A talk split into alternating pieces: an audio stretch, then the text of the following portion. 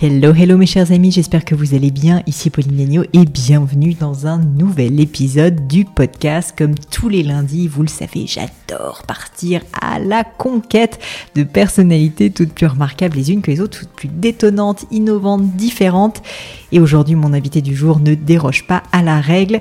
Je suis très très heureuse d'avoir le plaisir d'avoir Jean Schmitt à mes côtés pour cet épisode. Pour tout vous dire, ça faisait un moment que j'avais envie d'avoir Jean sur le podcast, mais nos agendas qui sont quand même assez compliqués à tous les deux ont fait qu'on a mis du temps avant de réussir à, se, à se retrouver ensemble pour cette interview. Et franchement, l'attente en valait la peine, le jeu en vaut la chandelle et j'ai personnellement adoré cet épisode. D'ailleurs, si c'est le cas pour vous aussi, n'hésitez pas à le dire à Jean. Je suis sûr qu'il en sera ravi. Vous pouvez le trouver sur LinkedIn ou pourquoi pas sur le site de son entreprise Jolt Capital. Pour ceux qui ne connaîtraient pas, qui est Jean Schmitt. Au-delà d'être un ami et une personne que j'admire énormément, Jean, figurez-vous, est investisseur chez Gemio, mais c'est pas ça son plus grand fait d'armes. Son plus grand fait d'armes, c'est qu'il est entrepreneur et investisseur. Il a été PDG fondateur de quatre sociétés dès la sortie de ses écoles d'ingénieur, avec à chaque fois des sorties réussies et parfois de très belles sorties, de très belles ventes. On va en parler lors de cet épisode de podcast. Après ça, il est devenu investisseur et a été associé directeur chez Sophie Nova Partners, dirigeant de la pratique informatique en se concentrant sur les marchés de la télécommunication. Puis en 2012, badaboum, grand changement, Jean décide de se relancer à nouveau à l'aventure et fonde Jolt, son propre fonds d'investissement, dont il devient donc président et associé directeur. Donc Jolt Capital, dont je parlais précédemment, une société de gestion et d'investissement qui a une caractéristique, se consacrer aux entreprises de deep tech, de produits réellement profondément innovants qui cherchent à créer un maximum de valeur. Ça peut être vraiment des innovations de rupture comme l'intelligence artificielle, la reconnaissance faciale, bref, vraiment des entreprises deep deep tech qui vont avoir un maximum d'impact sur l'économie. J'ai adoré cet épisode avec Jean pour plusieurs raisons. Déjà parce qu'on est rentré dans le dur, comme vous pouvez le voir, et que d'autre part, une des caractéristiques que j'adore avec Jean, c'est qu'il n'a pas sa langue dans sa poche. Donc peut-être que certains d'entre vous vont être euh, un petit peu chahutés par ses propos. J'ai d'ailleurs un peu chahuté Jean, on en parle dans cet épisode. Mais je trouve que c'est assez sain d'avoir des débats profonds, des débats vrais, euh, sans bah voilà, mettre parfois trop de circonvolutions sur le propos. Et en l'occurrence, je remercie Jean pour sa grande honnêteté intellectuelle et puis euh, aussi bah voilà, le fait de ne pas avoir peur d'exprimer ses opinions. J'espère donc que cet épisode vous plaira, mais je ne vous en dis pas plus et laisse place à ma conversation avec Jean Schmitt. Bonjour Jean. Bonjour. J'ai le sourire lèvres, tu sais pourquoi? Parce que je sais qu'on va bien rigoler. Écoute, je te remercie d'avoir accepté l'invitation. C'est un plaisir. Euh, Jean, j'ai euh, j'ai une source interne chez Jolt. Et elle m'a dit des choses sur toi. Et du coup, Mhm. j'avais envie de commencer euh, dans le, dans le vif, dans le dur, si ça te va. Je vais déjà sourire un peu moins. Je suis prêt. Alors, je cite cette personne, attention, c'est un petit peu long, mais il y a beaucoup de choses et j'aimerais, si ça te va, qu'on, qu'on- enfin, que tu rebondisses dessus et que tu me dises ce que tu avais en tête. Les choses qui agacent Jean dans la tech. Les business models qui se prétendent de la tech et n'en sont pas. Certaines licornes qui gaspillent des montagnes de cash pour des services futiles et qui créent peu d'emplois. Les valos stratosphériques sans lien avec la vraie valeur des choses. Les commentateurs qui ne connaissent rien aux technologies et qui s'expriment à tour de bras. Et puis aussi le fait que la France et l'Europe ne soient pas toujours à la hauteur de leur passé et de la puissance qui restera la leur, ce qui nous amène à copier naïvement les Américains tout en nous mettant des semelles de plomb par la surrégulation et le principe de précaution généralisé. On reconnaît la plume de cette source. Je précise donc que ce n'est pas toi qui dis ça. Et qui dit, pour terminer, c'est pour ça qu'il nous faut retrouver deux choses, la vraie belle techno industrielle, profonde, utile, créatrice de valeur, et puis aussi un rééquilibrage entre le principe de précaution et le principe d'innovation. Waouh. J'attaque dur, hein. C'est Enfin, pas moi qui attaque. C'est pas moi qui ai dit Non, ça. c'est pas toi qui as dit ça. Donc justement, tu peux complètement démonter ça si tu n'es pas d'accord. Mais je trouvais intéressant de commencer par là et que tu puisses euh, élaborer sur ce- ces divers sujets.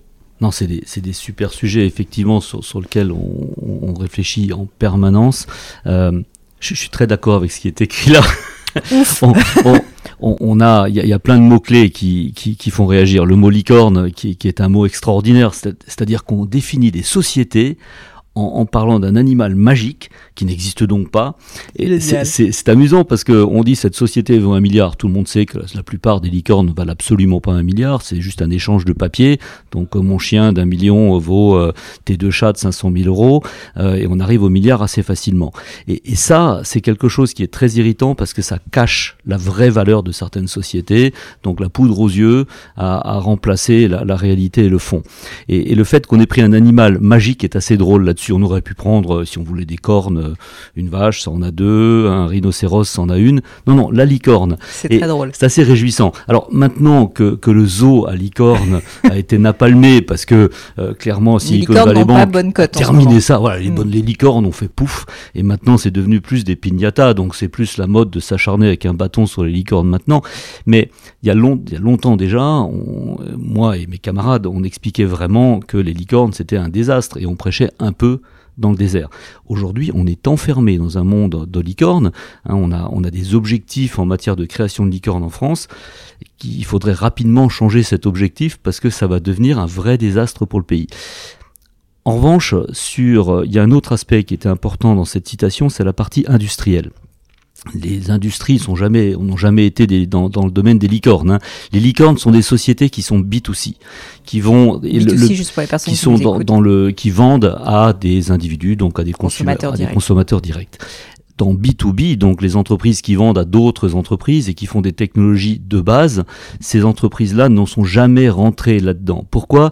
Parce que les licornes, c'était c'était un mot frappant, c'était euh, c'était encore une fois un animal magique, donc on en parle, les journalistes comprennent tout de suite ce que ça veut mmh. dire, et, et ça c'est très avantageux pour une société qui veut faire son autopromotion auprès des consommateurs.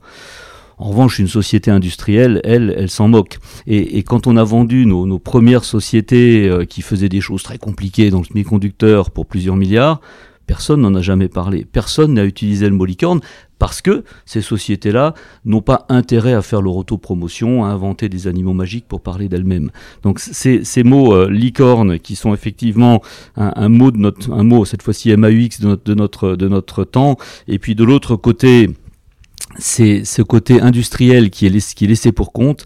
C'est vrai que ce sont des choses qui sont, euh, qui sont embarrassantes et qu'il faut régler. C'est intéressant parce qu'au travers de tout ce que tu dis, moi j'entends un mot qu'on n'a pas cité qui est euh, le discernement. Et en fait, euh, finalement, ben, j'ai l'impression que la presse, nous, en fait, en tant que consommateurs, on peut en manquer. Alors c'est vrai que parfois, quand tu n'es pas du secteur, tu te dis, mais comment est-ce que je peux avoir du discernement? Tu vois, comment je peux savoir, moi, si c'est une licorne, c'est pas une licorne Et en réalité, que, est-ce que toi, c'est quelque chose. Euh, bon, je sais que, c'est quelque chose auquel tu tiens, le discernement, mais sur le sujet typiquement des licornes, qui est, comme on l'a dit, un sujet qui a eu le vent en poupe et où on a dit tout et son contraire, sincèrement, qu'est-ce que tu peux nous dire pour qu'on sache comment discerner le grain de livret? Le, finalement, il y a des vieilles méthodes de valorisation de société. Alors, elles sont vieilles, on va estimer qu'elles ont vieilli, mais en réalité, elles sont toujours prégnantes. on prend des choses simples. En combien de temps un investisseur peut-il estimer être remboursé sur la base des profits futurs d'une entreprise? 10 euh, ans, 15 ans, 150 ans? Alors on se dit que 150 ans c'est un peu long peut-être, euh, puis on risque de pas être là pour voir le, remboursement de son investissement. 10 ans, ça paraît long. Pourtant, tous les financiers acceptent 10-12 ans, euh, ce qui est déjà pas mal. La plupart des licornes, on parle de l'infinité. Donc Là, le bon sens, euh, le discernement commence à dire bon, peut-être qu'on exagère. Et alors, l'idée de l'idée de génie, c'est de dire donnons un chiffre de profit tellement énorme dans 10 ans que ça pourrait marcher. Hmm. Sachant que dans 10 ans, c'est dans longtemps, donc pendant ce temps, on pourra faire la fête. Et, ce côté, euh, c'est assez simple de voir que les sociétés qui disent on va, raser, on va raser gratuitement dans 6 ans, dans 8 ans, dans 10 ans, mais en attendant, ça va être très très très dur, peut se dire quand même qu'on se moque de nous un petit peu. Mm. Euh, il y a un autre aspect qui est dans, cette phrase qui était intéressante aussi, c'est la véritable création de richesse. Euh, bien, bien, sûr qu'une entreprise qui, qui, va euh, acheter et revendre un bien en prenant un petit bout de profit, c'est une entreprise qui a tout à fait le droit de vivre, on en a besoin. En, revanche, il faut quand même reconnaître que ces entreprises créent beaucoup moins de valeur que des entreprises qui créent des choses originales.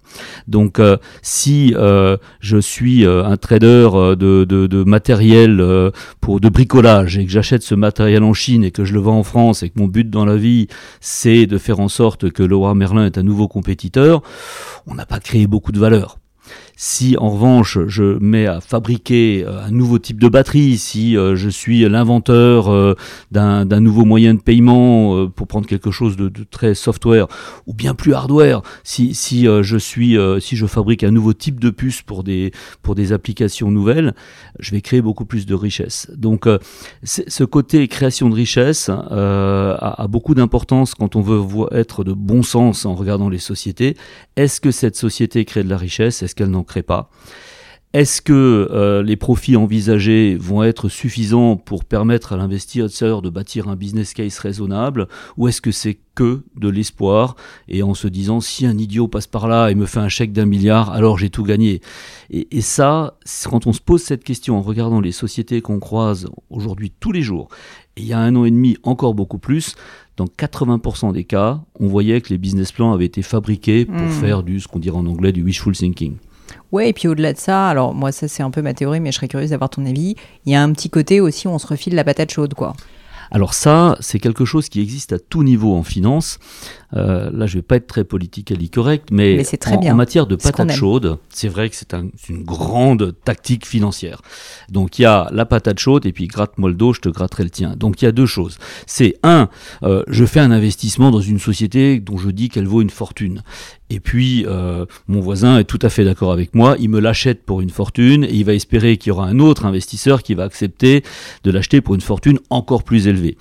Donc ça, ça, ça s'est beaucoup fait. Euh, donc on, ça va porter des noms, hein, du secondaire, euh, ça va porter des noms comme euh, des, des rounds A, B, C, D. Donc maintenant on a créé des lettres pour ça, c'est assez bizarre. Moi je pensais qu'on finançait des entreprises, je pensais pas qu'on avait un ABC. Chaque patate a une lettre. Ah, chaque patate a sa lettre, et, plus la lettre avance dans l'alphabet, et plus c'est une grosse patate. Et, euh, maintenant, l'autre chose, c'est euh, le fait de, se transmettre les uns aux autres. Donc ça, c'est une chose. Il y a, tout un côté aussi étrange où on achète avec beaucoup d'argent des sociétés en, en, le financement par les propres profits de la société. Donc là, là faut, ça paraît simple, c'est comme un appartement où on achète un appartement avec de la dette et puis on rembourse la dette avec des loyers. On fait pareil sur les entreprises. La seule question qu'on peut se poser, c'est que un appartement, une entreprise, est-ce que c'est la même chose? Clairement, pas du tout. Et donc, cette technique qui s'appelle du leverage buyout, où on va commencer à dire on achète l'entreprise en prenant ses profits pour financer l'achat de l'entreprise, ça, c'est une autre technique qui a créé beaucoup de, de, fonds d'investissement, mais qui malheureusement ne crée aucune valeur. Donc, c'est des domaines où l'argent ne travaille pas. L'argent permet d'acheter. C'est bien, hein, ça permet de rendre des investisseurs probablement nettement plus riches, mais ça ne travaille pas. Et l'argent qui travaille pas, moi, ça me, ça me dérange. Et quand tu dis ne travaille pas, ça veut dire qu'en fait, il ne, il ne permet pas vraiment de créer de la valeur, en fait. Bah, c'est même l'inverse. Quand on prend les profits de la société pour permettre de rembourser une dette d'acquisition, ce qu'on fait, c'est qu'on empêche cette société d'investir. Et, donc, il y a un côté complètement étrange euh, à empêcher les sociétés d'investir tout ça pour qu'un actionnaire puisse acheter cette société. J'arrive pas à comprendre la logique finale de cette chose-là. Bon, il y a une évasion fiscale qui va, qui se met au passage, hein, puisqu'on paye pas d'impôt sur les intérêts des emprunts, c'est encore plus, c'est encore meilleur. Ça reste choquant. Et pourtant, c'est l'essentiel de l'investissement en Europe aujourd'hui. En fait, l'Europe s'est auto-dévorée avec ça. Hein, il faut comprendre que ces fonds d'investissement sont massivement financés par des fonds qui seront américains. Donc, la veuve et l'orphelin de l'Iowa, aujourd'hui, euh, gagne une partie de, sa retraite grâce euh, au fait que des fonds d'investissement prennent les profits des sociétés européennes. C'est pas une bonne idée pour l'Europe. Bah, c'est d'ailleurs ce que disait notre chère source, euh, qu'on aime beaucoup et dont on ne citera pas le nom, qui nous dit que la France et l'Europe ne sont pas à la hauteur de leur passé, de la puissance qui restera la leur, et que gros, elles copient naïvement les Américains, parce que tout ce modèle, en fait, en réalité, est plutôt américain on, a un côté tristouné euh, à, manquer d'imagination sur euh, par rapport à nos amis américains. Il y a, y, y a des histoires amusantes quand on essaye de recréer la Silicon Valley.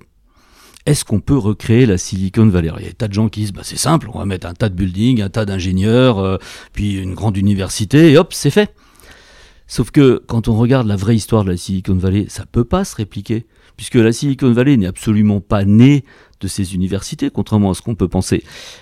D'ailleurs, il faudrait être complètement fou pour mettre des usines de semi-conducteurs dans la Silicon Valley, puisque le semi-conducteur, on a besoin d'énergie, d'eau, il n'y a pas d'eau dans la Silicon Valley, il n'y a pas non plus de production d'énergétique, et puis on a besoin de stabilité du sol. Il y a des tremblements de terre tout le temps. Comment, dans un endroit pareil, on a pu faire naître l'industrie du semi-conducteur? Et en fait, c'est uniquement parce que l'inventeur du transistor, euh, c'est quelqu'un qui, qui s'appelle Shockley, qui était à New York, qui était un être absolument imbuvable. Et quand il a eu son premier prix Nobel pour l'invention du transistor, en fait, il a été viré euh, de son laboratoire et il est allé au plus loin, c'est-à-dire de l'autre côté des États-Unis. Donc il est passé du New Jersey en Californie. Il y avait quand même des universités avec des jeunes brillants.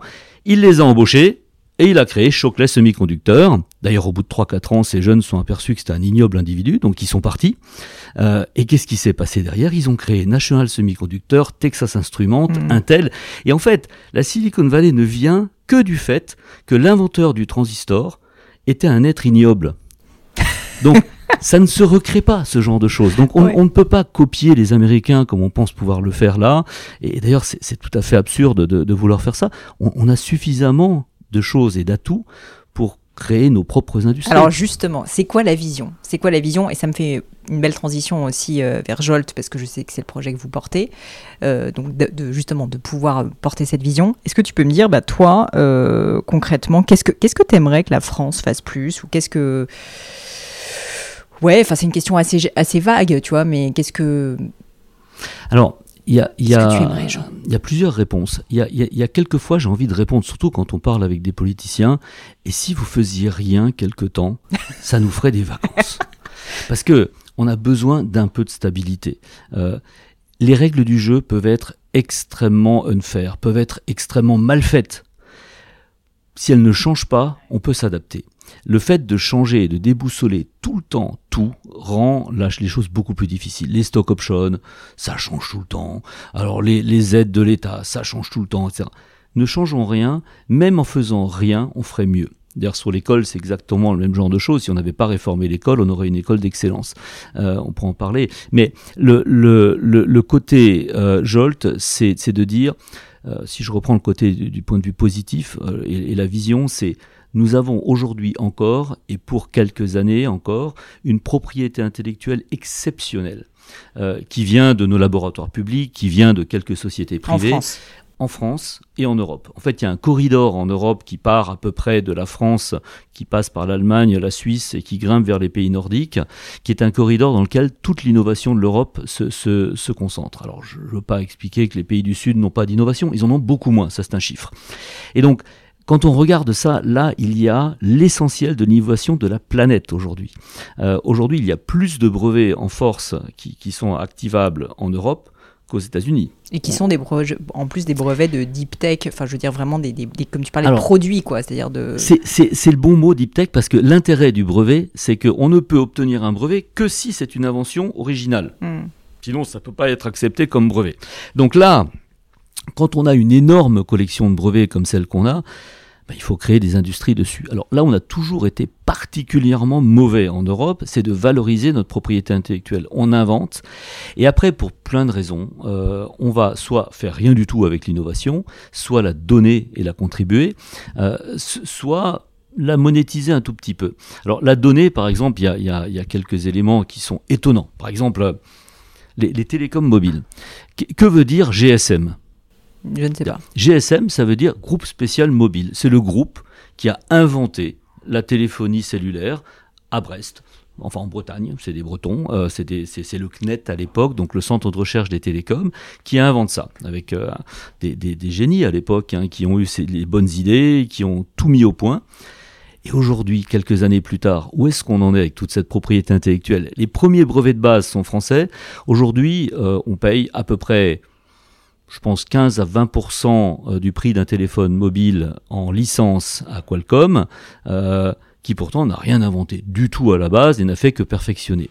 Donc c'est un peu triste notre façon de gérer la propriété intellectuelle et on a été très très mauvais à faire ça sur le long terme. Maintenant, mon, ma vision, c'est qu'il faut que ça cesse et que Bien entendu, on va pas révolutionner le, le, continent en tant que Jolt, en tout cas pas dans les dix ans qui viennent, mais on est capable de tenir certains bastions. Ah, on vous le souhaite on, va essayer, mais il y a des bastions qu'on peut créer et tenir. Et ça, en revanche, euh, on, va y parvenir.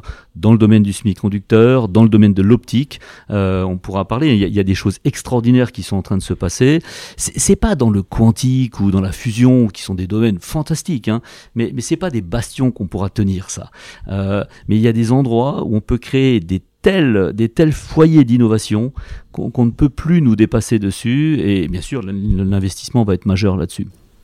Donc l'idée, c'est d'investir sur des technologies qui ont un potentiel commercial et d'aider. Vous, vous, jouez un rôle d'accompagnement ou pas chez Jolt Vous êtes vraiment uniquement sur la partie financière? Alors sur, Jolt, on va être sur une partie qui va être une partie qui va se jouer en ping-pong tout le temps entre la finance et la technologie. Euh, on va investir dans des sociétés qui ont très peu de clients qui ont euh, des clients industriels qui ont besoin d'un composant particulier. Et quand on est dans un, dans un mode où on a très peu de clients, donc le commercial jouera un rôle minimal, le marketing jouera un rôle minimal. Donc ça, ça fait beaucoup moins de complexité à gérer. Mm. Maintenant, la complexité financière, c'est qu'on va financer des créations de produits ou des lancements de produits ou des mises au point d'applications complexes. Donc là, euh, il y a un risque réel. Et puis le plus gros risque maintenant, c'est de faire en sorte que ces sociétés, quand elles ont créé un produit qui marche, deviennent des sociétés mondiales. Et je pense que là où le venture capital peut faire son travail euh, euh, du côté de la mise au point du premier produit, même si le venture capital aujourd'hui en Europe ne fait pas son travail. Hein. Il ne faut pas oublier que les licornes dont on parlait tout à l'heure ont emmené le venture capital vers les technologies digitales et ont fait quitter la véritable innovation. L'innovation brevetée, elle n'est plus adressée pratiquement par aucun venture capitaliste en Europe. C'est beaucoup l'innovation de services, de, de, de, En fait, c'est la non-innovation. c'est une idée. On peut financer des idées. J'ai une idée, on va faire comme ci, comme ça, etc. C'est sympa, mais ça se brevette pas. C'est des choses que n'importe qui peut copier en peu de temps. Un, brevet, ça se copie pas. Euh, justement, c'est le principe du brevet. Donc, euh, j'invente euh, une nouvelle face, un nouveau matériau pour faire un, un nouveau type de puce il n'y aura pas un seul venture capitaliste qui va venir financer ça. Euh, il faut que ça soit glamour pour le venture capital. Donc vous avez des venture capitalistes qui vont pas investir dans des, dans des investissements qui vont pourtant porter leurs fruits à court terme, et d'autres qui vont aller sur des investissements dans le quantique qui porteront leurs fruits dans 25 ans. Et on a du mal à comprendre cette logique. Mais bon, Donc si je résume le positionnement de Jolt, c'est on fuit le glamour et en fait on est dans le dur et on veut, euh, on veut des vrais produits innovants. Oui, et, on, et on résout un problème qui est un problème euh, qui est étrange en Europe. Vous avez des, des, milliers, des dizaines de milliers de sociétés qui sont déjà arrivées à la masse critique, qui font 15, 20, 30 millions de chiffres d'affaires et qui ne peuvent pas passer à 100, 150 millions parce que là, il n'y a plus d'investisseurs. Nous, notre mm. métier, c'est vraiment ça. On prend une innovation avec une société qui fait déjà un peu de chiffre d'affaires et on va tenter de faire en sorte que cette société devienne un leader dans son domaine en achetant le voisin, en mm. finançant une usine, en embauchant des commerciaux partout dans le monde. Et c'est un lien qui manque aujourd'hui alors là, pour le coup, aux États-Unis, il y en a plein des gens comme nous, et en Europe, il n'y en a pas. Euh, réussir à prendre une société très complexe qui va faire euh, des machines de contrôle, euh, de, de, de s'appelle des wafers, les espèces de galettes sur lesquelles on fait des puces, et vérifier qu'elle est bien plate, qu'il n'y a pas des défauts à l'intérieur, c'est très très compliqué parce qu'il faut voir s'il y a un atome qui est au bon endroit, et si l'atome il n'est pas au bon endroit, c'est mal barré pour la puce. Et eh ben, ce travail-là qui est fait par des sociétés très complexes, comment on fait pour qu'une entreprise qui fait 15-20 millions là-dedans devienne une société qui fait 200, 250 mmh. millions? Ça, c'est notre métier de tous les jours. Et, il y a des succès absolument incroyables. Prends euh, par exemple, la reconnaissance faciale dans les iPhones, hein, c'est une société qu'on a financée, il y avait 100 personnes, ils fabriquaient des petites, des petites lentilles euh, très très bien fabriquées euh, pour, euh, pour des sous-traitants, ils étaient sous-traitants en fait de sociétés de semi-conducteurs. Et, et, un jour, on leur a dit non, les gars, maintenant c'est pas ça qu'il faut faire, vous allez travailler avec Apple pour hmm. faire des modules beaucoup beaucoup plus complexes et puis on va embarquer des puces dans nos modules. Hmm. Alors Apple a, confié à cette société la réalisation du module de reconnaissance faciale qu'on a tous dans nos iPhones et cette société a flambé pour passer de, alors j'ai pas donné de chiffre d'affaires, mais pour passer de, de 100 personnes euh, au début, euh, quand on est rentré dans cette société, à 10 000 personnes 4 ans plus tard. En quatre ans, hein, ça c'était des aventures incroyables. On, recrutait tous les gens qui passaient dans la rue. tu m'étonnes, là à ce stade, comment, comment tu trouves 10 000 personnes en 4 ans, tu vois? Ah, ça a été très compliqué. On faisait venir des salariés par charter de, Malaisie à Singapour. Euh, on faisait des, enfin les usines euh, grandissaient tout le temps, tout le temps, tout le temps. C'était passionnant comme histoire.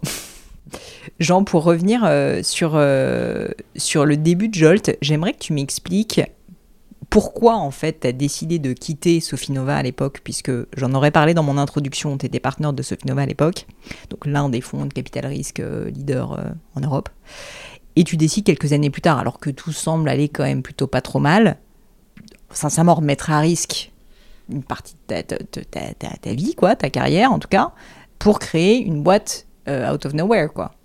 Alors, il y, a deux raisons. D'abord, j'adore être chez moi. Euh, et, et j'étais pas complètement chez moi. Euh, on, était plusieurs et je me sentais, je me sentais à l'étroit. Euh, l'autre chose, c'est que je pouvais plus faire de venture capital en me regardant dans une glace. Non pas que ça soit pas bien, mais ça prenait beaucoup trop de temps. Et il faut être réaliste. Sofinova, c'est une société extraordinaire qui est dirigée par des gens extraordinaires, euh, mais qui, qui euh, doit tout le temps gérer le fait que on dit qu'un investissement, c'est un cycle de 6-7 ans. Et en réalité, ce sont des cycles de 10-12 ans. Donc les investisseurs sont en permanence en train de râler en disant je veux mes sous, je veux mes sous. Et c'est pas facile de leur expliquer que oui, on vous a dit que ça ira vite, mais ça ira pas moins vite, mais vous verrez, mmh. ça va être super. En fait, je voulais plus du tout faire ce genre de choses. Je voulais aller vers des sociétés plus matures, avec des cycles plus courts, euh, et, et, euh, et puis voir plus d'impact. En fait, et, c'est vraiment une façon de, regarder le business. On peut se dire, je fais, je fais 10 investissements et une de ces sociétés va valoir un milliard, c'est ça mon impact. Puis l'autre impact, c'est de dire, je fais 10 investissements et ces 10 sociétés vont passer de 30 à 150 millions. Et quand elles seront à 150 millions, elles seront ancrées en Europe. Et en fait, il y a ce côté mission qu'on se donne, qui est que on renforce notre propre territoire et bien sûr, c'est long terme, mais on renforce notre propre territoire. C'est-à-dire qu'on ne vend pas une société brillantissime à un acheteur d'habitude américain, mm. et ça disparaît. On fabrique des sociétés qui, même si elles sont rachetées un jour par qui que ce soit, elles sont devenues tellement importantes dans leur propre continent qu'elles restent ancrées. j'ai trouvé cette mission de, de, de renforcer l'industrialisation d'un côté et puis les sociétés de logiciels de l'autre en Europe extrêmement excitante. Et, c'est vrai qu'aujourd'hui, ce qu'on fait sur Jolt, c'est de montrer que ça marche tous les jours. Ça marche. Donc, pour revenir sur ce que tu disais précédemment pour les personnes qui, euh, qui nous écoutent, donc évidemment, le, premier cas euh, qui est d'investir sur 10 boîtes d'en avoir une qui fait un milliard, ça c'est le venture capital, et donc le, capital risque. Et Jolt, comment tu appelles ça finalement? C'est du growth? Ouais, on va dire que c'est du gros, c'est du capital développement, on pourrait dire, c'est du gros. C'est du gros. Aux États-Unis, on appellera encore ça du venture capital. Euh, en Europe, le venture capital a été défini de façon extrêmement étroite, donc euh, c'est du gros.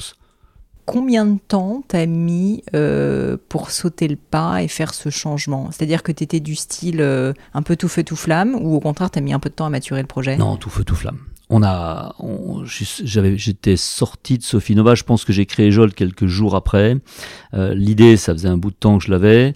Euh, j'ai convaincu euh, mon associé de l'époque, qui était Philippe de Rothschild, avec qui on avait déjà commis des, choses par le passé, de créer la société ensemble. Ça a été extrêmement dur. En fait, c'était, on, peut estimer que extrêmement dur. Ah, ça a été horrible. Mais pourquoi? Parce que quand on crée quelque chose de neuf, et en particulier quand on a été dans un fonds d'investissement comme Sophie qui est un, fonds assez dominant, tout le monde attend qu'on ne réussisse pas. Euh, donc on est entouré de gens particulièrement généreux et aidants euh, qui nous regardent en disant tiens tiens on va voir s'il sait encore nager. Mm. Et, et, ça a été passionnant parce que on a repris à zéro à zéro, ça veut dire que j'ai repassé, euh, j'ai repassé mon brevet, même pas le bac. Hein. on, on nous a confié quelques millions euh, sur lesquels on a pu montrer qu'on arrivait à faire des, très beaux investissements malgré tout, puis après un peu plus, etc.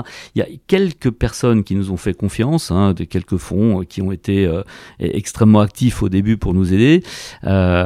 Et, et, qui ont retrouvé un return qui est plutôt sympathique d'ailleurs. mais ça a été très dur. Maintenant, c'est un peu différent. Maintenant, on a établi un début de marque, on commence à être capable de financer des sociétés qui sont beaucoup plus importantes, et puis il y a pas mal de succès derrière nous. Euh, donc maintenant, ça marche beaucoup mieux. Mais au début, ça a été très dur. Ça a été tellement dur au début que pendant les deux trois premières années, je m'ennuyais à mourir. Parce que tu n'arrivais pas à faire des deals. Oui, on n'avait pas assez d'argent pour faire des deals, ça prenait un temps fou de lever de l'argent, donc euh, donc j'en ai profité pour créer d'autres sociétés en parallèle que j'ai vendues quand euh, quand Jolt a vraiment commencé à décoller, parce que je savais pas quoi faire de mes journées. Alors, un autre sujet que je voulais aborder avec toi dans le cadre de Jolt, c'est euh, votre politique RH, euh, enfin ta politique RH, si j'ai bien compris, et notamment le fait que tu n'aies pas du tout peur, et là je trouve ça assez sympa aussi d'en parler, euh, de faire monter des profils complètement atypiques dans ta boîte, et notamment si je me trompe pas, tu as quand même un ex-diplomate, tu as un ancien joueur de rugby, c'est pro. J'avais pas réalisé. Mais tu vois, même toi, tu vois, j'ai des insiders info. Et c'est quoi ta vision là-dessus? Alors, on, on, a eu plusieurs, plusieurs vagues. Euh, le, le, effectivement, on n'essaye pas du tout de recruter des gens dans un moule. Euh, prendre des gens qui ont fait de l'investissement pour faire des gens qui vont faire de l'investissement, ça n'a pas du tout été notre idée. On a recruté des gens qui viennent d'horizons extrêmement divers. Alors, c'est pas parce que je fais une apologie de la diversité, mais pas absolument pas, parce que je ne crois pas que quelqu'un ait démontré qu'une société qui ait beaucoup de diversité soit plus performante qu'une société qui n'en a pas. J'ai pas vu de chiffres là-dessus. Mais, bah, surtout, en fait, il y a plein de diversités différentes. En fait, il y a culturelle, raciale. Enfin, Je suis contre rien là-dessus. Nous, ce qu'on a fait, c'est qu'on a recruté un, une série de gens qu'on connaissait très bien. Donc, euh, depuis très très longtemps. Ça veut dire qu'on pouvait construire quelque chose ensemble en s'engueulant copieusement tout en restant très bons amis. Ça, ça a été un point important, mais ça, c'est le début de la. et donc, le fait de s'engueuler copieusement, j'ai l'impression que c'est un peu un facteur clé de succès dans, dans l'équipe. Ça arrive, ça arrive, ça arrive. En fait, mais en restant bons amis. J'ai horreur de ça, j'essaye d'éviter les conflits. Euh, J'aime pas beaucoup ça, mais quand il faut y aller, il faut y aller. Donc, euh, et, et, finalement, l'important, c'est de pouvoir s'engueuler. C'est le faire n'est pas une nécessité, je préfère éviter, mais pouvoir le faire, c'est très important. C'est-à-dire pouvoir ne pas être d'accord et que c'est pas des conséquences cataclysmiques, hmm. c'est majeur. Et d'être dans le débat, quoi. Vraiment. Être dans le débat. L'autre côté, euh, c'est euh, dans, dans, les profils, c'est là on parle de, de rugbyman, mais ce rugbyman, je l'ai croisé quand euh, quand je donnais un, un, cours à HEC, il était il était dans le MBA et je voyais quelqu'un qui travaillait nuit et jour, qui était une vraie brute au travail, un acharné. C'est ce que j'ai vu, c'est le rugbyman, c'est le sportif de haut mmh. niveau qui n'arrête jamais, qui refait son geste jusqu'à ce qu'il soit parfait. Et pas une seconde, on regrette d'avoir Owen qui a rejoint l'équipe. Il est, il est absolument fabuleux. Alors il est beaucoup plus costaud que nous. et je pense que lui aussi, on peut avoir des conséquences dramatiques quand on n'est pas d'accord avec lui. Je dire, faut pas trop s'engueuler avec lui. Oui, lui, lui, il est vraiment massif. Mais c'est le plus pacifique d'entre nous, je crois. Euh, les, les diplomates euh, oui, j'ai même pas réalisé qu'on embauchait un diplomate. J'ai vu la personne qui était pleine d'empathie, qui est qui est euh, qui est extrêmement doué, qui est très généreux. Et en fait, ce sont des gens qui ajoutent des choses à l'équipe par leur grande générosité. Et c'est peut-être pour ça que on, on, recrute pas des gens qui viennent du private equity non plus de façon systématique. C'est que c'est pas la fonction qu'on remplit. C'est c'est un profil qui qui contribue à l'entreprise avec beaucoup de générosité. Et du coup, ça peut venir de n'importe où. On ne s'est pas donné de contrainte euh, du tout d'embaucher, euh, par exemple, une femme pour un homme. Hmm. Euh, parce que c'est toujours ça extrêmement vexant euh, de dire je t'ai embauché parce que tu es une femme, c'était ton tour. Euh, et je, je voyais euh, une des jeunes femmes qui est chez nous qui, qui, donnait une réponse à un investisseur qui lui disait euh, mais alors euh, vous avez été recruté comment? Est-ce que c'est parce que vous êtes une femme? Et la réponse était mais si on m'avait recruté parce que j'étais une femme, mais jamais je serais venu. Alors j'étais très fier de la réponse parce que c'est exactement comme ça qu'on doit se sentir dans la société.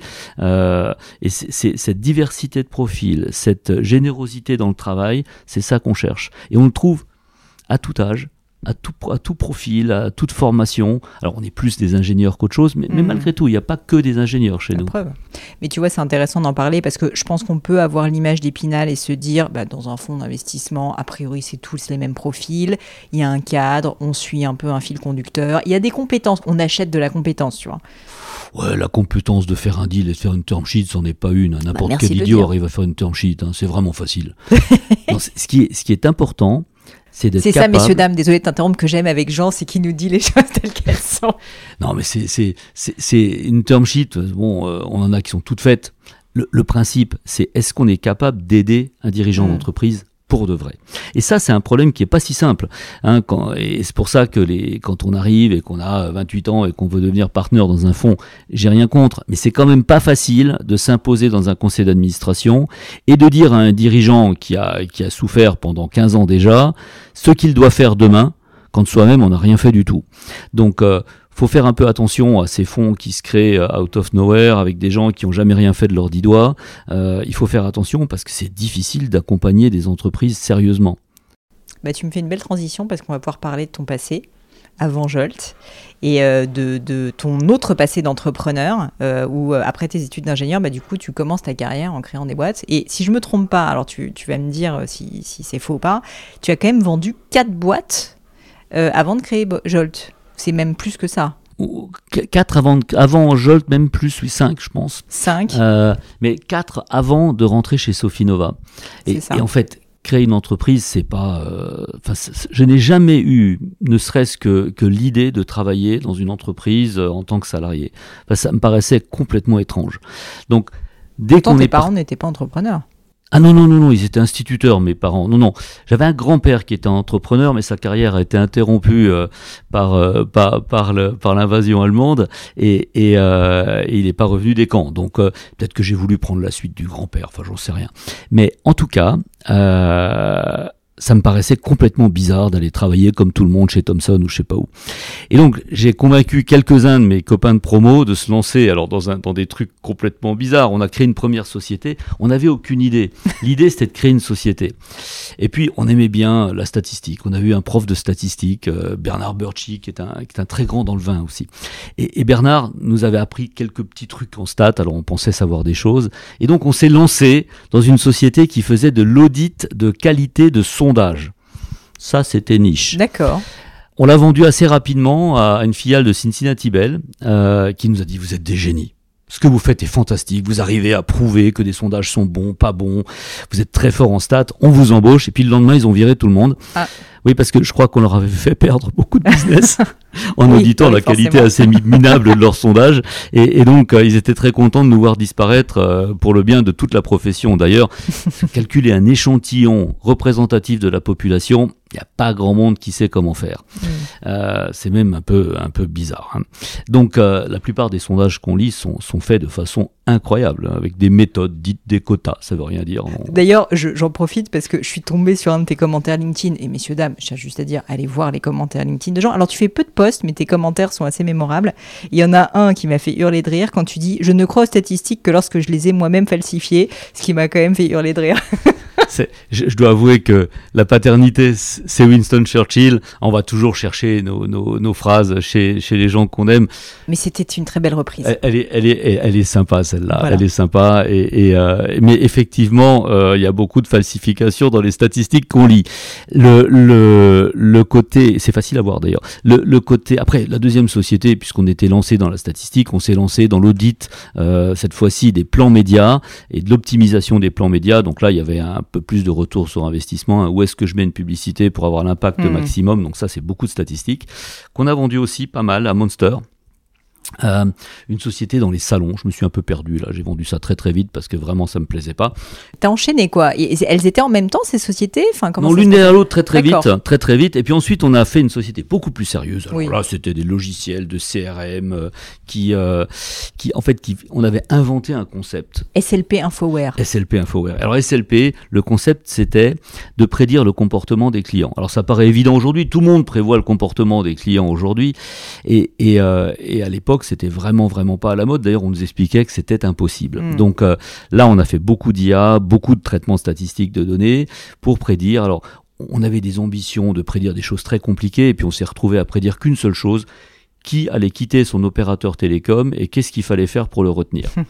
et ça avait été un business magique. J'ai appris énormément de choses à, cette époque-là euh, sur comment vendre un logiciel qui rapporte énormément d'argent euh, à ses clients. C'est un logiciel qui rapportait un argent un, pognon de dingue euh, à, ses, à ses clients. Et, euh, et, donc, comment faire pour participer à ce retour sur investissement? J'ai beaucoup appris, et puis en matière de discipline de vente aussi. Mais c'était une très belle technologie. Alors aujourd'hui, ça paraît évident hein, de faire ça. Euh, en 2000, on a vendu ça.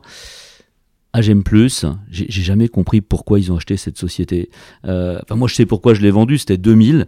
C'était en cash, il fallait vendre. Euh, et, bon sens du timing. Là, là, le timing commençait à devenir assez impératif. puis, ensuite, puis derrière, Sophie Nova. Donc oui, quatre sociétés. chaque fois, avec la même euh, avec la même chose des gens avec que j'aimais beaucoup autour de la table et, euh, qui sont restés des amis qui sont des amis un peu dans le même esprit que Jolt où, on est tous très proches les uns des autres. Donc euh, il y a un côté bande de copains qui va avec l'entreprise. Si tu prends du recul sur ces années-là il y a beaucoup d'entrepreneurs qui nous écoutent est-ce que tu arriverais à dire pour toi soit les facteurs clés de succès de, de général, tu vois, de, de, de ces ventes ou de, de, la croissance de ces boîtes, soit au contraire les, les, plus grosses conneries, les plus grosses erreurs que vous ayez commises et oh, que tu, tu, referais plus, tu vois? Des, erreurs, j'en fais tout le temps. Euh, et, et, euh, et, je pense que le catalogue des erreurs pendant mes dix premières années, je crois que je l'ai fait plusieurs fois. Euh, malheureusement, hein, je n'ai pas appris très très vite. Mais les, raisons du succès, c'est presque toujours les mêmes. C'est euh, des équipes très soudées, euh, des gens qui s'entendent bien, qui travaillent extrêmement dur euh, et, qui sont sur une même vision. Un, leadership qui n'est pas disputé, si bien qu'on va dans une seule direction, on zigzague pas. Donc oui à l'équipe, mais il y a quand même un boss. Le, côté aussi, enfin la capacité à s'entourer de, de, de, pièces rapportées, parce qu'il y a toujours l'équipe fondatrice qui est une équipe euh, très soudée, euh, qui est difficile à pénétrer, qui est difficile à dissoudre, et puis derrière, euh, le fait de faire rentrer des gens qui sont incroyablement structurants et, et, qui vont mettre de la structure là où il y a un mmh. petit désordre gaulois. Et ça, dans toutes les sociétés qui ont marché que j'ai vues, ça se passait comme ça. il faut faire rentrer des pros. le directeur financier, qui était même bien plus que Philippe de Rothschild à l'époque en 80 17 est rentré comme directeur financier, il a mis une structure incroyable dans la société, euh, des, des, gens qui géraient les ventes, qui étaient des gens avec qui avaient une discipline de travail incroyable et qui m'ont tout appris en matière de vente, des board members. Euh, et je pense que là, il faut jamais négliger la qualité de ces board members. Hein. J'avais un, un, chairman qui était euh, le, le, le chairman d'Oracle, il a été chairman d'Oracle pendant 17 ans, c'était le, le, principal investisseur d'Oracle. Et, et, euh, et, enfin au début. Et, et donc Don Lucas c'était un fantastique mentor. Je, je hmm. pense qu'il m'a donné trois leçons dans ma vie, mais je les oublierai jamais. Euh, donc il y a, y a des, des, choses très simples qui sont, euh, c'est pas la peine de regarder dans le détail la technologie que tu fais, Jean. J'ai confiance en ça. Mais en revanche, en matière d'opération, permets-moi de te dire que tu as deux trois choses à apprendre. Et, et euh, je me suis fait botter le derrière quelquefois, euh, pardonne. Et ça, ça m'a appris pas mal de choses. Hmm. Donc oui, il y a, y, a y, a y a, des choses. S'entourer de gens, c'est important. Le marché, le produit, bah oui, évidemment, si on fait un produit qui n'a pas de marché, ça va être plus dur. Mais là, là quand même, euh, on va compter sur les entrepreneurs pour réussir à, trouver une niche qui, sur laquelle ils peuvent grandir. Et à partir de quelle taille approximativement vous commencez à vous entourer de pros, comme tu dis? Il y, y, y a, des phases. Euh, je pense que quand une société fait, euh, fait 2-3 millions de chiffre d'affaires, elle peut pas s'entourer de, de, gens qui sont ultra professionnels. C'est trop cher. Et, et même s'ils sont prêts à faire des sacrifices, c'est pro, euh, ça devient trop cher quand même. Je pense que c'est à peu près vers, euh, vers 6, 7, 8, 9, 10 millions de chiffre d'affaires que là, rien n'est trop beau. Mmh. Quand je dis rien n'est trop beau, c'est que il n'y a pas un manager d'une grande société qui n'est pas prêt à quitter son job, s'il est bon, euh, pour rentrer dans une petite société de ce type-là qui grandit. C'est ce qui est le plus excitant.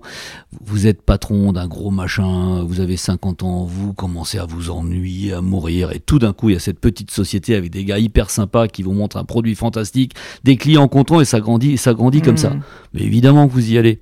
C'est bien plus fun, et c'est pas pour l'argent, c'est pour l'aventure. Euh, et, et ça, je pense qu'il y a beaucoup d'entrepreneurs qui ne se rendent pas compte à quel point une entreprise c'est une aventure que des gens ont envie de rejoindre. Mmh. C'est des gens s'ennuient. Donc oui, euh, je pense qu'à une dizaine de millions, on peut recruter qui on veut. Quant au board member, ça c'est mieux, c'est gratuit. Bah, j'allais te dire, parce qu'en fait, tu n'es pas obligé d'embaucher finalement les, ces, profils. Quoi. Le, le, board member travaille moins, évidemment, puisqu'il a autre chose à faire et, qu'il n'est qu'au conseil d'administration. Mais si on réussit à créer une dynamique de conseil très tôt, là je recommande de créer des, dès le début, au mmh. premier jour. Si, la technologie est sérieuse, on va trouver des board members exceptionnels au premier jour. Et ça, ces mecs-là, tu les payes? Comment ça se passe? Alors, les board members, non. Euh, on leur donne des, des, des, stock options dans la société. Euh, il y a des tarifs. Hein, euh, un chairman, on lui donne 0,2%, un board member 0,1%. C'est un peu normé, quoi. C'est un peu normé. Euh, ceux qui demandent 4% à la création, il faut pas les prendre, hein, c'est des escrocs, donc euh, ça, il faut faire attention, il y en a aussi. Euh, mais mais les gens ne viennent pas pour l'argent. Ils veulent un petit bout parce qu'ils veulent qu'on les respecte. Hmm. Après, quand la société commence à grandir un petit peu, oui, on donne des petits board fees, mais c'est presque rien. Hein. C'est quelques milliers d'euros dans l'année. Euh, et encore une fois, ce n'est pas une question d'argent, c'est une question de respect. Euh, et ça, ça marche très très bien jusqu'à ce que les sociétés atteignent des très grandes tailles. Mm. Mais aujourd'hui, la plupart des petites sociétés que je vois ont des conseils d'administration qui sont meilleurs que la plupart des groupes du CAC 40. Ah ouais dans lesquels vous avez beaucoup, beaucoup de gens qui sont en pré-retraite, qui s'ennuient un peu. Euh, quand vous voyez des conseils d'administration dans le CAC 40 avec des gens qui sont des économistes, j'ai rien contre les économistes, hein, mais je comprends pas à quoi ils servent dans des conseils puisqu'ils savent pas faire de business. Mais vous avez des tas de gens qui se baladent un peu partout et on se demande ce qu'ils foutent là, euh, est-ce qu'ils apportent réellement en contribution. Euh, c'est vrai que dans une start-up, on prendrait pas du gras comme ça dans le conseil. Bon, je saute complètement du coq à l'âne parce que je vois que l'heure tourne. Et j'avais une question qui me fait un peu rigoler, je te préviens. Je sais pas si tu veux l'apprécier. Je me suis rappelé d'une anecdote en lisant encore une fois tes commentaires LinkedIn, c'est que tu avais eu à un moment donné une Tesla, ou d'ailleurs plusieurs Tesla. Et en fait, c'est drôle parce qu'à l'époque, je me rappelle que t'en parlais, j'étais venue chez toi euh, dans, le, dans le Jura, dans les merveilleuses montagnes du Jura au Tillot, un très bel endroit dont on va parler plus tard. Et en fait, euh, t'étais hyper enthousiaste à l'époque sur les Tesla. Et ensuite, revirement, je vois... là, je te vois euh, moins content de Tesla. Et en fait, je trouve ça génial et je voulais en parler parce que à la fois, je pense que tu es quelqu'un qui a une capacité d'enthousiasme et de tester des nouvelles choses assez phénoménale et en même temps, tu à un moment donné, euh, tu, bah, tu testes la réalité si tu veux, et donc le discernement, le bon sens dont on parlait revient. Et donc à la fois tu cèdes un peu à l'effet de mode peut-être, mais en même temps tu reviens quand même. Il y, a une, il y a une règle dans les startups. Alors Tesla n'était pas Je te chahute un peu, tu m'excuseras. Une règle. Le premier produit, tout le monde l'aime, même s'il est imparfait. Le deuxième produit d'une startup ou de n'importe hmm. qui, il doit être parfait. Et, et euh, mon plus grand échec, celui qui m'empêche de, dormir quelquefois, c'est une société française qui a inventé le paiement sans contact. On l'a rentré en bourse, hein. mais, mais, euh, mais c'est une société qui finalement ne valait que quelques centaines de millions, alors que du paiement sans contact, il y en a partout. Tout, on en a au moins cinq dans la poche. Son téléphone fait du paiement sans contact, etc. Et on n'est pas devenu milliardaire avec cette mmh. société. Pourquoi? Parce que le premier produit, il a très bien marché, il s'est vendu. On l'a vendu dans plein de BlackBerry à l'époque où BlackBerry se plantait. C'était une bonne nouvelle. Le produit marchait pas bien. Donc, euh, ça serait vu si ça avait été dans un, dans un téléphone euh, Apple. La deuxième version de ce produit n'est jamais sortie vraiment bien. Et la boîte a périclité et a dû licencier ses brevets plutôt que de sortir des produits. Ça, c'est ce qu'on peut faire de pire. Je reviens à Tesla. Ma première Tesla, je l'aimais, mais alors elle est extraordinaire. On pouvait accélérer comme des malades, c'était pas mal fait. Elle avait, une, elle avait ce côté à la fois beau et discret, euh, pas show-off, mais en même temps bizarre. Donc c'était vraiment super, le, vrai plaisir d'une voiture étrange. Puis la deuxième, bah, c'était la même. Hmm. les sièges étaient un peu moins confortables, euh, l'autopilot, c'était une grande blague. Alors maintenant, évidemment, tout le monde en parle, mais à l'époque, pendant au moins 6 ou 7 mois, j'ai cherché l'autopilot. Je le trouvais pas et je me trouvais très bête en essayant d'appuyer sur les boutons pour l'activer.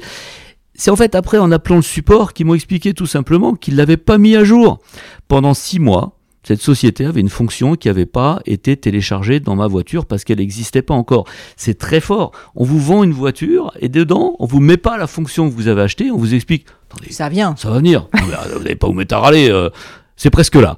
Euh, et donc, mais bah, il est bon en marketing, Elon, hein, pour le coup. Ah, sur une voiture qui valait quand même une petite fortune, euh, six mois de six mois d'usage, c'était pas rien. Donc, il y avait un côté, mon premier produit est fabuleux, et puis mon deuxième produit, je me fous de vous. Et je déteste ça en tant qu'investisseur. Ça m'énerve.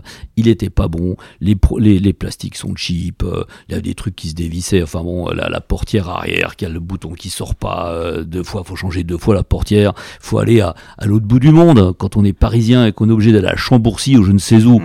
pour aller changer une porte, faut arrêter de se foutre de nous.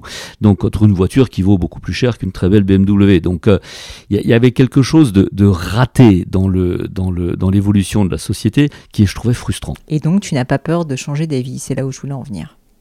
Non, j'essaye d'éviter que ça se sache. En fait, je change d'avis tu tout vois, le je temps. t'affiche là.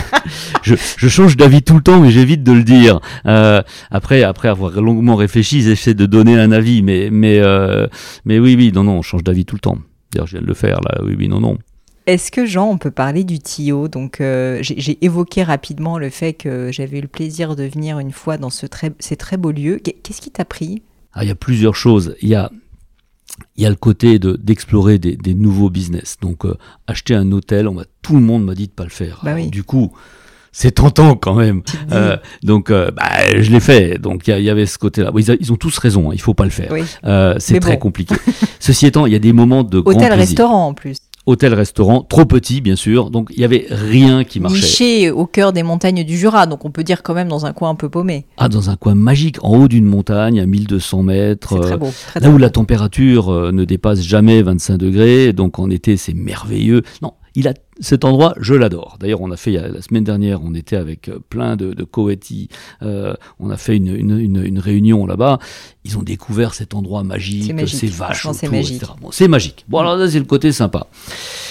Ce qui, la raison pour laquelle je l'ai fait, pour répondre, c'est parce que c'est magique, et puis aussi parce que euh, il y avait, j'ai une maison pas très loin et qu'il n'y avait pas de très bons restaurants dans le coin, et je me suis dit, allez, on va, on va le faire pour soi. on va faire plaisir. Et puis le partager avec les gens du coin, c'est super sympa. Et, et, et ça a un côté super sympa. C'est un business, j'ai découvert le business le plus difficile du monde.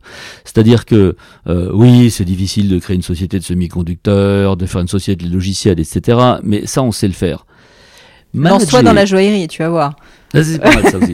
Mais se- mais se mettre à faire des, des, euh, des choses qui sont dans un business qu'on ne comprend absolument pas, c'est assez enrichissant au niveau intellectuel, pas, pas au niveau financier. Et, et, euh, et manager des gens qu'on ne comprend pas au début, c'est extrêmement intéressant. Alors vraiment, j'ai redécouvert euh, un monde que je connaissais mal. Euh, j'ai découvert un monde que je connaissais mal, des gens que je ne sais pas motiver.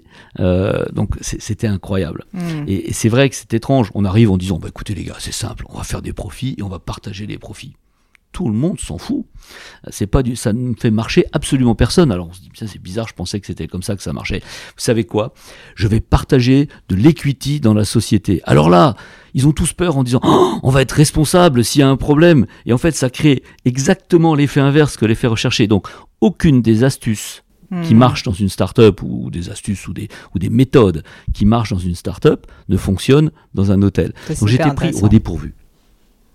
Et d'ailleurs, tu t'es remonté les manches, si je me trompe pas, parce que il me semble, la légende dit que de temps en temps, on te retrouve avec ton épouse à la plonge. Alors il y a des choses qu'on aime et des choses qu'on n'aime pas. Moi j'aime bien faire la plonge. La plonge, c'est un moment où on, on peut déconnecter un petit peu.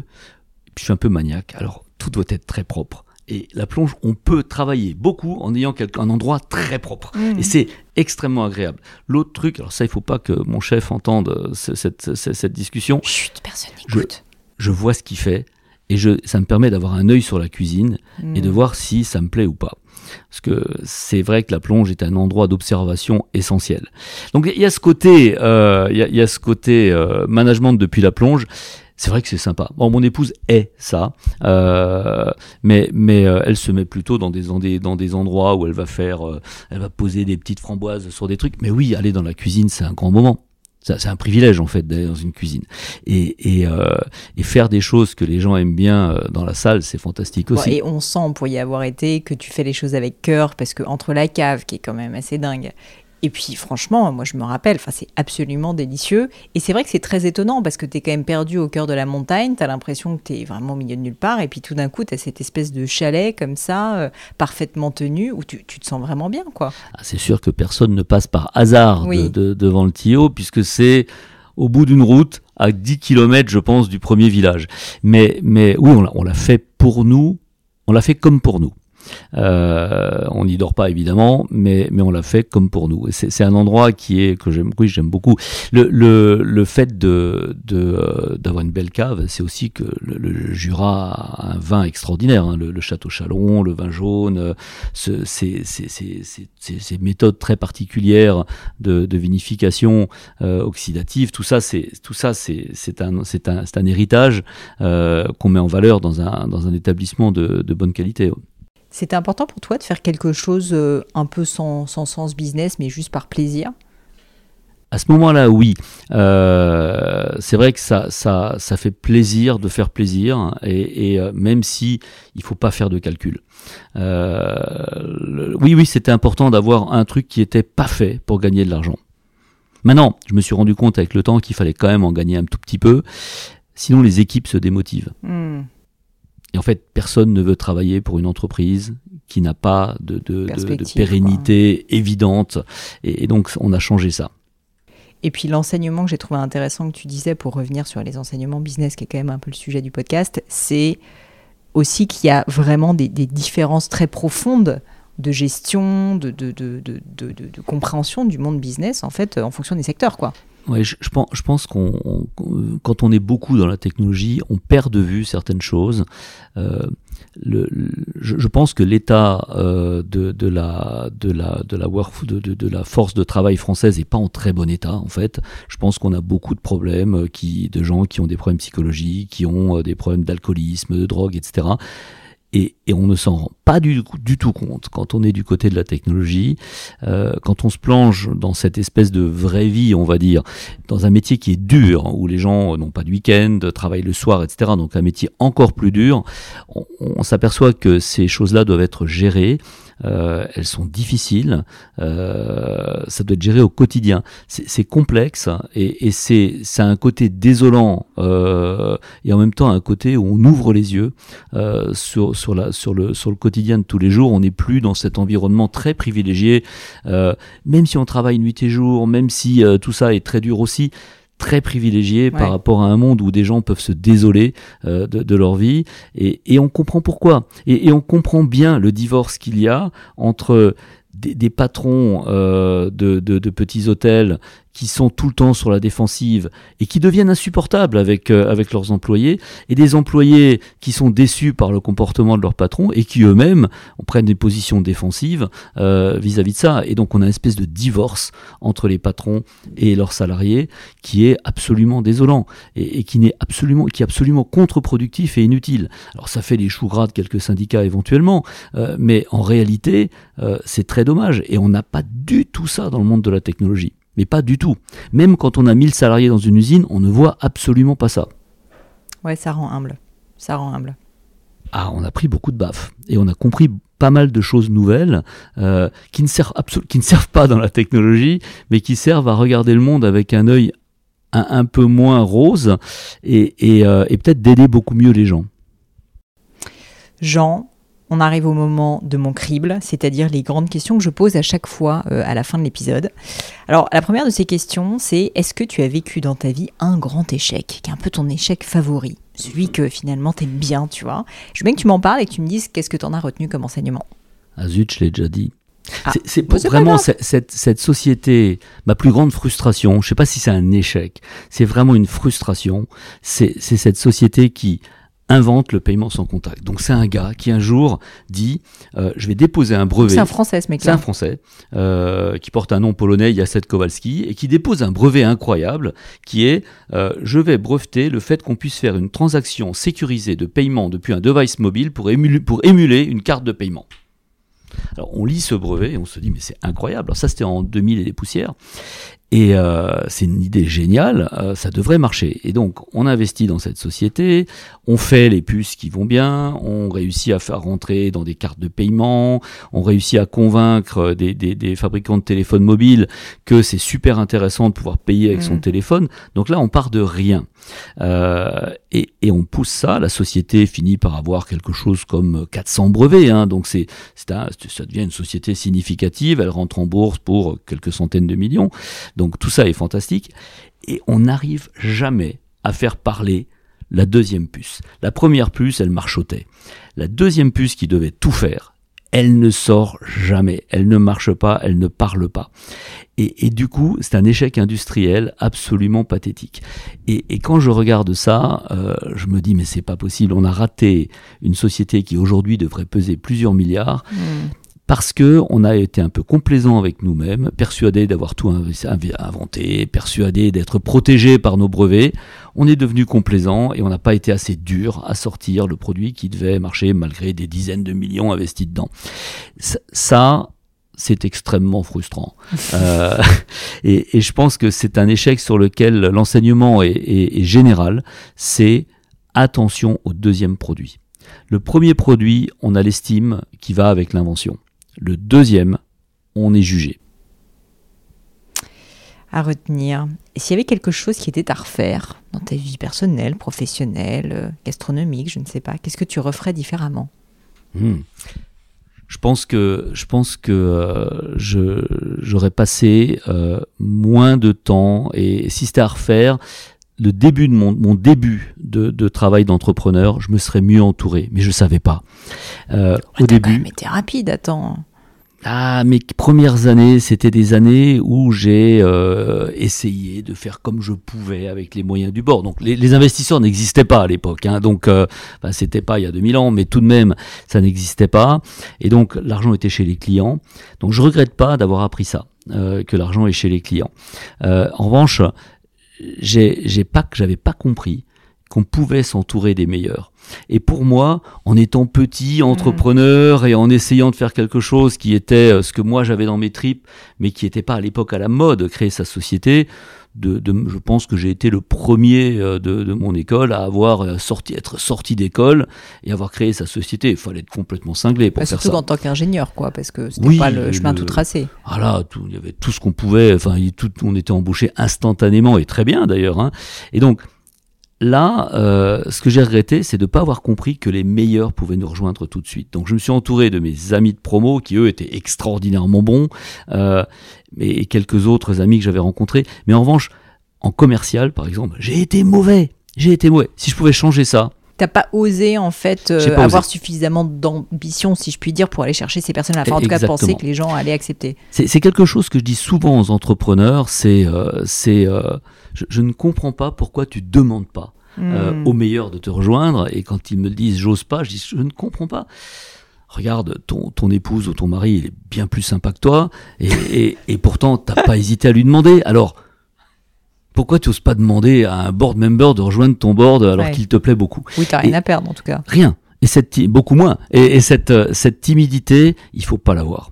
Tu as des exemples où toi, du coup, là, enfin, peut-être dans tes plus jeunes années, tu as osé euh, faire des trucs un peu fous euh, où tu as demandé? T'as demandé et tu t'es pris un oui d'ailleurs? Ah oui, oui, oui. Alors, quand on, quand on débute dans une société et qu'on a zéro investissement, il faut demander par moment. Donc, demander, c'est quoi? C'est aller voir un client avec qui on a battu une petite relation et dire alors voilà, à la fin de ce mois, je peux plus faire les payes. Ce serait sympa si tu me commandais quelque chose, ce que tu veux, euh, mais que tu me le payes, mais avant que je le fasse. Ce serait vraiment sympa. Ah ouais. Et, et oui, il y a des gens qui sont capables de soutenir des entrepreneurs. Et, et, et euh, par exemple, des gens dont on dit pique-pendre, hein, mais prenons Orange. Orange, à l'époque, France Télécom a été incroyable avec nous. Orange France Télécom nous a soutenus euh, au début comme ça. Mmh. Euh, ou Thomson, euh, des, des, grands groupes, où des gens dans, dans le grand groupe disaient, mais Jean, bien sûr que je vais te faire ça, ça va t'aider, et puis tu me renverras l'ascenseur. La première fois que je l'ai fait, c'est vrai que ça m'a un peu estomaqué. La deuxième fois, je commençais à prendre l'habitude. La troisième fois, je crois que je me suis fait envoyer balader, mais... Parce qu'il faut pas en prendre l'habitude. Demander, oser, oser, c'est par exemple demander à ce gars qui est euh, qui est chairman d'Oracle euh, depuis donc 17 ans, qui est très proche de Larry Ellison, qui a créé, qui a sidé euh, des sociétés comme Macromedia, etc. Dire donne tu veux pas être le chairman de ma société Oui, c'est une star absolue, le mec. Une star absolue qui déteste qu'on parle de lui, qui est un type extrêmement discret, etc. Il, a fallu que j'aille le voir à, à Jackson Hole, euh, dans son ranch, son, son River Road Ranch RRR, que tout le monde appelait le Rich Rich Rich Ranch. Euh, et, et, et Don, Don a instantanément dit oui. Euh, et, et, là, là, vraiment, on s'aperçoit que quand on ose, on a. Quand on ose, on a. C'est beau. Est-ce que, euh, est-ce que tu trouves, euh, pardon, euh, qu'est-ce que tu trouves beau, mon cher Jean? Alors, moi j'ai un truc que j'aime entre tout, c'est les plans. En fait, je trouve beau un plan qui s'exécute. Bon, c'est sûr que je vais paraître un peu nerdy en disant ça, mais je, n'arrive pas à penser autrement que par plan. Donc euh, quand, euh, quand je dis plan, je, vois, des, je vois des cartes. Donc euh, je, je réponds jamais à une question, je vois une carte. Et je vois où ça me mène, etc. Et il n'y a rien de plus beau qu'un plan qui s'exécute. Je, me souviens bien de mes dernières années dans ma société SLP, les deux dernières années, j'avais écrit un plan qui tenait en, en 10 lignes. Et ce plan, il s'est exécuté point par point, tout du long, exactement comme j'avais prévu. J'avoue que ça, c'est un vrai plaisir d'esthète. Donc non, c'est pas, euh, c'est pas la Vénus de Milo. Euh. Mais écoute, j'adore la réponse. Je te remercie. Alors, à l'inverse, qu'est-ce qui t'irrite profondément? Ah, c'est les gens qui crachent dans la soupe. Les gens qui crachent dans la soupe. Alors ça, c'est insupportable. Il y a plein de gens dans la Silicon Valley qui sont des Français et qui expliquent que la France c'est affreux. Hmm. La France les a fait. Il y a plein de gens qui ont fait des grandes écoles et qui disent qu'il faut supprimer les prépas. Mais qu'est-ce que c'est que ça? Euh, On a des gens dont, qui ont été cocoonés, formés, à qui on a tout donné, et derrière, qu'est-ce qu'ils font? Ils expliquent que la prochaine génération n'aura pas droit à ça. J'ai horreur de ces gens-là. Hmm. Est-ce qu'il y a une cause qui te tient particulièrement à cœur? Alors, je sais pas si ça, ça, devient une cause parce que c'est tellement désespéré. Euh, c'est l'école euh, c'est devient une cause parce que euh, la destruction extrêmement réussie euh, sur 40 ans ou 50 ans euh, de, de l'école euh, devient maintenant une cause nationale. Aujourd'hui, nos élèves sont pathétiques. Est-ce qu'on va pouvoir maintenir le stock de brevets dont on parlait avec les jeunes qu'on forme aujourd'hui? J'ai tous les doutes du monde. Le niveau scientifique est devenu vraiment misérable. Euh, nos enseignants eux-mêmes ont un niveau misérable.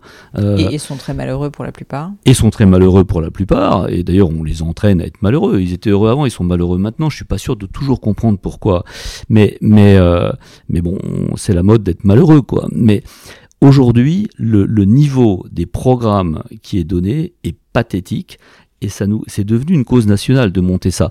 Si si euh, si, si j'ai du temps euh, et un peu d'argent, je, je, le je le mettrai entièrement sur cette clause là. Cette cause là, c'est celle qui a le plus d'importance. Faire que des jeunes puissent exprimer leur potentiel. On en arrive à un niveau où euh, on perd le potentiel du pays. Hein, quand on va, euh, on, parle beaucoup des banlieues, etc. Qu'est-ce qu'on fait pour ces jeunes des banlieues? Avant, ils avaient le droit d'aller dans un collège, dans un lycée et dans une prépa, et qu'on m'explique pas que c'était pas vrai. Les statistiques montrent qu'il y a une, un ascenseur social incroyable par les classes prépa. Euh, ce stock, on ne l'utilise plus. Maintenant, on a créé un système de réplication qui, qui, par défaut, qui fait que quand ton papa est ingénieur, tu deviens ingénieur. Mmh. Mais avant, c'était pas le cas. Et cette, cette, cette terrifiante euh, désescalade, cette, cet, cet arrêt d'ascenseur social, nous, nous, coûte, euh, nous coûte notre avenir. Donc euh, je, je, suis horrifié par ce qu'on fait là-dessus, et c'est une cause qui, qui me tient beaucoup à cœur, et sur lequel presque personne ne fait quelque chose. Euh, je suis bien d'accord. Tu sais que ça me tient à cœur parce que moi, je ne sais pas si tu le sais, mais je suis quand même agrégée et euh, j'ai fait, j'étais enseignante dans une autre vie.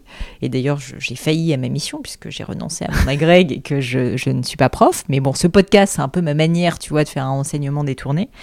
Et, et, en tout cas, d'un point de vue des profs, c'est vrai qu'il n'y a pas beaucoup de, de, de, de réjouissance.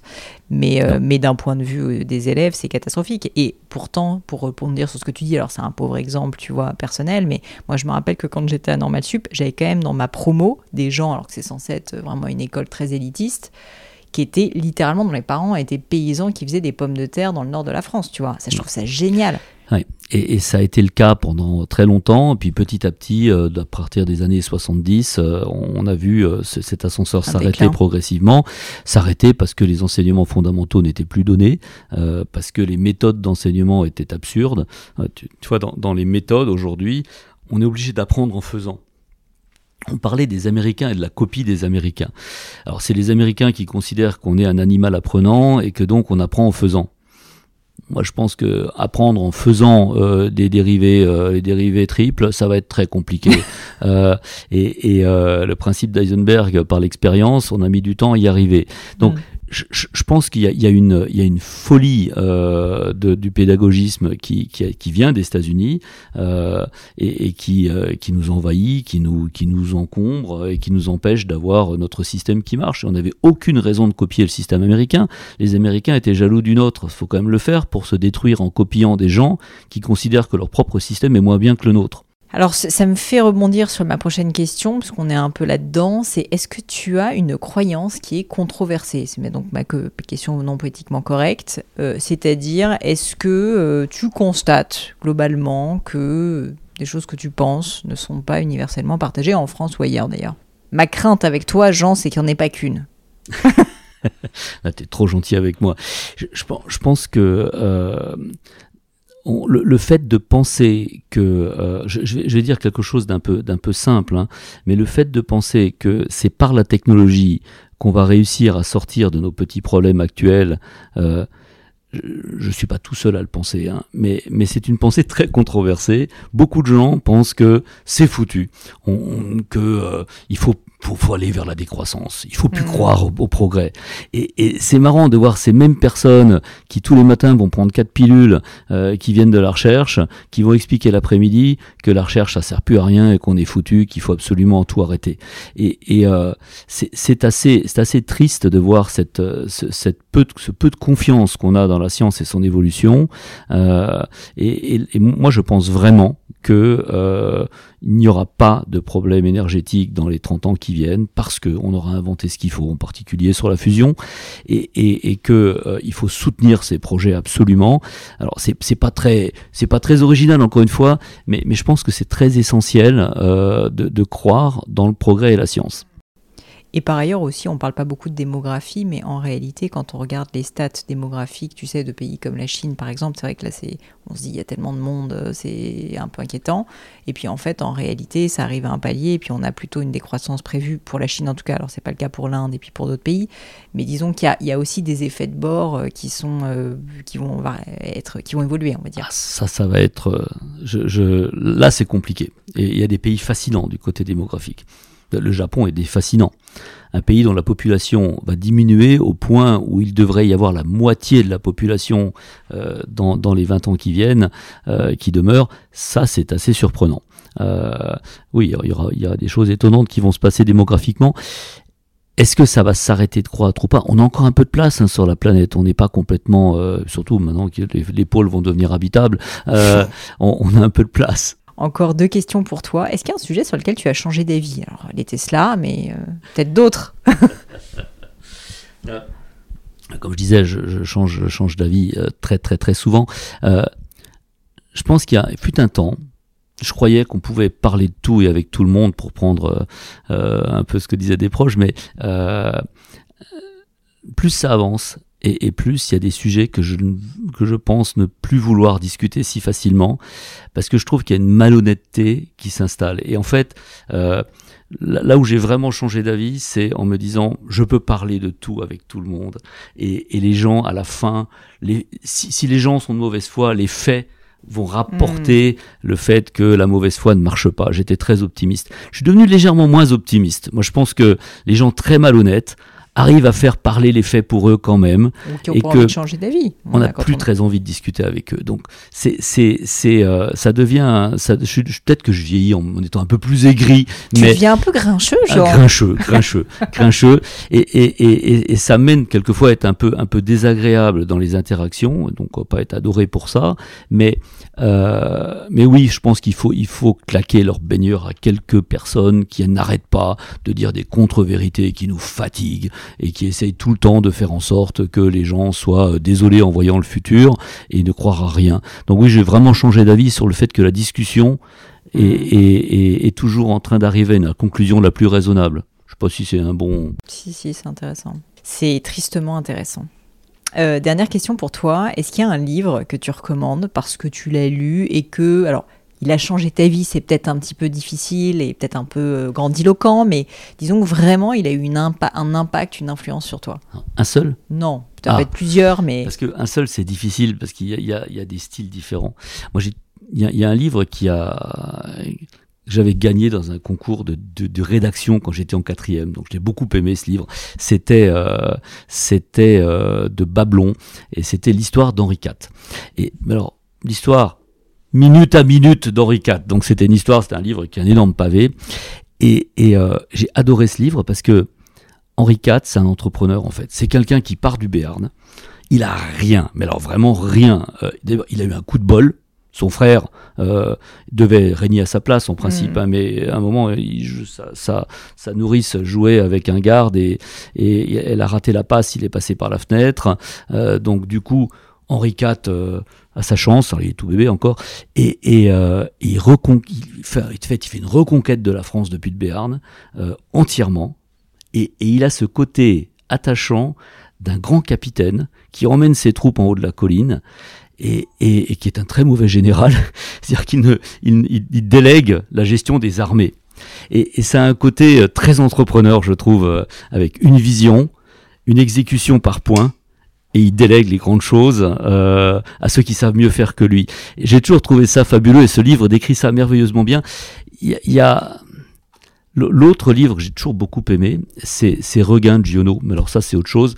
C'est un peu pour la même raison. On a ce gars qui vend son âne pour 60 francs, et puis, je crois, et, et qui va euh, qui va acheter ce terrain dont personne ne veut, et il transforme cette terre aride en des beaux champs de blé. C'est Mm. super émouvant, je trouve, et, et, euh, et c'est une vraie histoire d'entrepreneur. C'est-à-dire, il va là où les gens ne veulent pas aller. Et il transforme ça en quelque chose de fabuleux pour lui. Et, et il le fait pas pour l'argent, il le fait, il le fait pour le geste.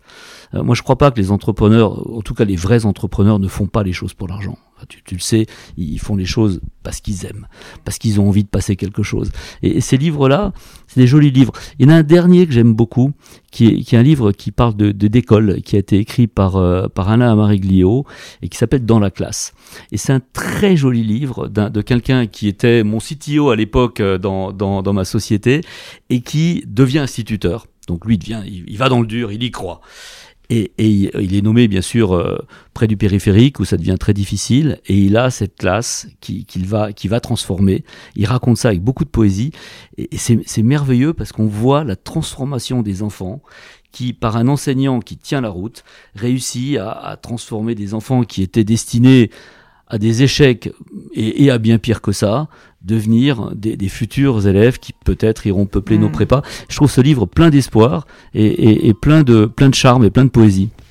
Bah, je te remercie. Écoute, euh, j'ai lu aucun des trois, même euh, Regain de Giono, tu vois. Donc là, euh, je, j'ai une tout doux maintenant qui me fait rêver. Et je te remercie, je mettrai ça dans les notes de l'épisode. Jean, écoute, merci pour ton temps. Euh, C'était passionnant. En fait, j'ai encore plein de questions. Je voulais te parler des omelettes à l'agent. Enfin, j'ai plein de trucs que je voulais aborder avec toi. Mais c'est pas grave. On en refera une deuxième si tu l'acceptes. En tout cas, je te remercie mille fois pour ton temps. Merci beaucoup.